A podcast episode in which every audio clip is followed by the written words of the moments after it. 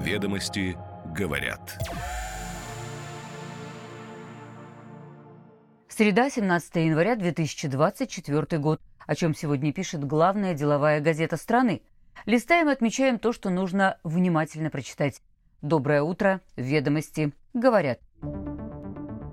Дом РФ предлагает. Рождение ребенка станет, возможно, поводом воспользоваться льготной ипотекой больше одного раза, но и площадь новой квартиры должна быть больше. Избежать случайных штрафов и облегчить получение выплат. Участников спецоперации смогут поставить на регистрационный учет или выписать из квартиры по доверенности. Развитие территорий, переговоры с Украиной и выборы в США, о чем еще говорил президент с главами муниципальных образований и как посоветовал воспринимать критику. Билборды с рекламой отечественного виноделия. Правительство поддержало соответствующий законопроект, но будет ли он интересен производителям? Дебров и Бузова станут ведущими новой программы на ТНТ. Шоумен подписал годовой эксклюзивный контракт с телеканалом, и это может расширить его аудиторию. Теперь подробнее. Ведомости говорят. Любой из действующих программ льготной ипотеки гражданин должен воспользоваться только раз в жизни, если кредит взят с 1 января 2020 года. Такое предложение содержится в письме гендиректора госкомпании «Дом РФ» Виталия Мутко, члену Комитета Госдумы по строительству и ЖКХ Александру Якубовскому, которое было написано в ответ на его запрос. Ранее правительство уже ограничило выдачу льготной ипотеки, но речь шла про декабрь 2023 года, то есть Дом РФ предложил более жесткий вариант. Правда, по версии госкомпании, при рождении ребенка можно сделать исключение, и для покупки жилья большей площади разрешить воспользоваться программой еще раз. Новые ограничения госкомпания разработала для долгосрочной программы единой льготной ипотеки, которую Дом РФ предлагает запустить с середины этого года для определенных категорий. Семей с двумя детьми, инвалидов, молодых семей до 36 лет на Дальнем Востоке и в Арктике и других. Но если ключевая ставка будет превышать 10%, это соответствует ставкам по ипотеке примерно в 12%, льготы должны работать для всех граждан. Окончательная судьба долгосрочной программы пока не определена. В настоящее время варианты рассматриваются профильными ведомствами и депутатами, сообщали ранее журналистам в Дом. Предложения госкомпании должны стать логичным развитием программ льготной ипотеки, считает Якубовский. По его словам, в текущем варианте они приводят к серьезному перекосу стоимости жилья.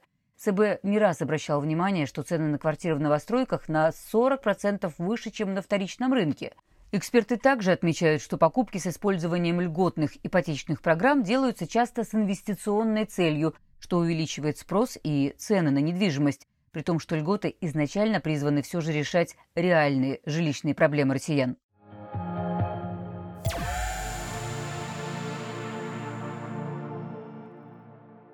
Военнослужащие, находящиеся в зоне спецоперации, дипломаты смогут зарегистрироваться или сняться с регистрации по месту жительства и месту пребывания через своего представителя по нотариальной доверенности. Такой законопроект подготовила группа сенаторов и депутатов Госдумы от всех партий. Ведомости говорят, что изменения предлагается внести в закон о праве граждан на свободу передвижения, выбор места пребывания и жительства в пределах РФ. Законопроект будет внесен в Госдуму уже сегодня – рассказал собеседник ведомости в «Единой России». Право регистрировать детей, рожденных за пределами страны, с помощью посредников также получат их родители.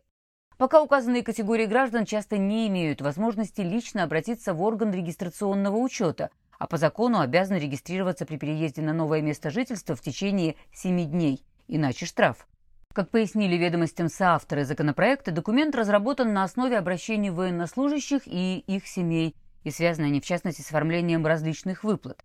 Некоторые отправились на фронт от региона, где проживают, а выплаты получали от региона, где прописаны, и наоборот. Чтобы разобраться в ситуации, бойцу подчас самому требовалось приехать с документами, что он сделать не мог. Снятие с регистрационного учета актуально, к примеру, при переходе права собственности на квартиру или дом другому лицу. Эксперты полагают, что принятие поправок значительно облегчит процесс регистрационного учета для всех, кто по каким-либо причинам не имеет возможности подать документы лично.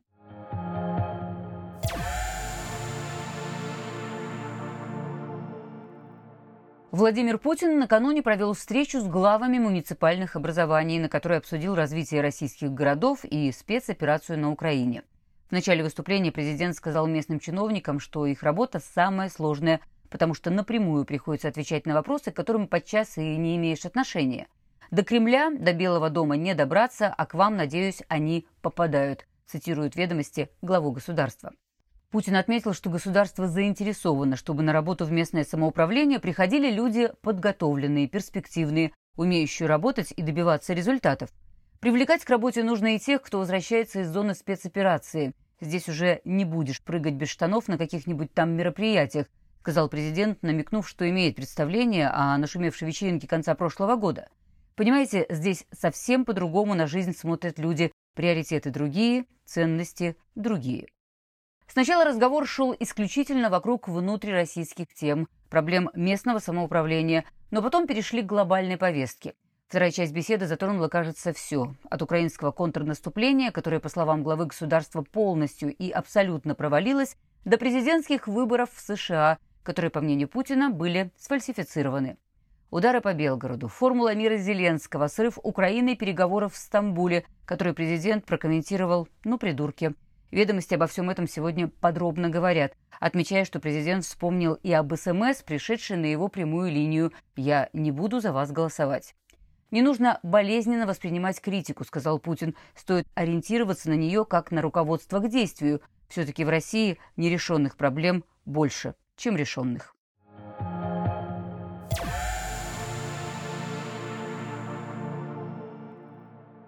Правительство поддержало законопроект, который разрешит размещать рекламу российских винодельческих хозяйств на билбордах. Об этом говорится в проекте официального отзыва Кабмина. Правительственная комиссия пока его, впрочем, не рассматривала. Ведомости ознакомились с копией документа. Там, в частности, сказано, что инициатива разработана с целью создания благоприятных условий для развития виноградарства и виноделия. Напомним, что закон о рекламе, а именно к нему предлагаются поправки – пока разрешает рекламу российского вина на выставках пищевой продукции, специализированных ярмарках, в теле- и радиопрограммах с 23 до 7 утра. Прямой эфир и детско-юношеские спортивные мероприятия – исключение. Согласно поправкам, в рекламном объявлении разрешат указывать информацию о винах, классификацию, вид и винограде, но упоминание товарных знаков, то есть названий вин, а также образцов тары алкогольной продукции запрещается – что, по мнению некоторых экспертов, снизит интерес к инициативе со стороны виноделов. И все же со ссылкой на участников рынка ведомости говорят о ее плюсах. Закон нужен, чтобы винодельня могла размещать информацию о себе не только на своем здании или на стене магазина, но и в нескольких километрах, например, на магистрале, привлекая внимание потенциальных гостей. Потребителю, полагают производители вина, не хватает именно информации, чтобы принять решение в пользу отечественного продукта. Что касается доводов против, основным может стать вероятность увеличения числа людей с алкогольной зависимостью. Впрочем, статистики о том, что ограничения на рекламу привели к снижению потребления алкоголя, в мире не существует.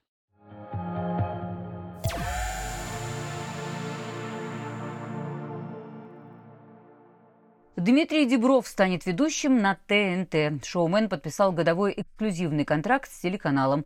Ведомости говорят об этом со ссылкой на представителя ТНТ, который, впрочем, не раскрыл стоимость и другие параметры контракта. Вместе с Ольгой Бузовой Дебров будет вести новое шоу «Это нормально» с соревновательным элементом. Гости делятся на команды, мужскую и женскую, и отвечают на остро-социальные вопросы, пытаясь угадать наиболее популярный ответ среди россиян. Среди тем первых выпусков «Нормально ли встречаться с женатым мужчиной?», «Покупать в кредит телефон за 100 тысяч рублей?», «Не работать до 30 лет, эксплуатировать животных в цирке?» И так далее.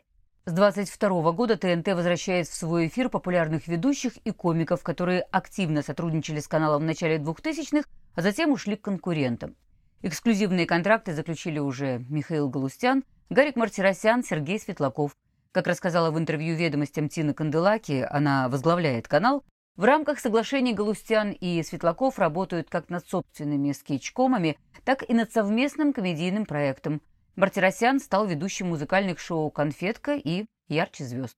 По итогам 2023 года средняя доля ТНТ у целевой аудитории выросла до 8,3%. Приглашение Деброва в качестве ведущего на ТНТ эксперты уже назвали нормальным аудиторным расчетом. Целевую аудиторию к новому шоу привлечет Бузова, А Дебров со своим имиджем и опытом работы на Первом канале может заинтересовать женщин и зрителей постарше. Ведомости говорят.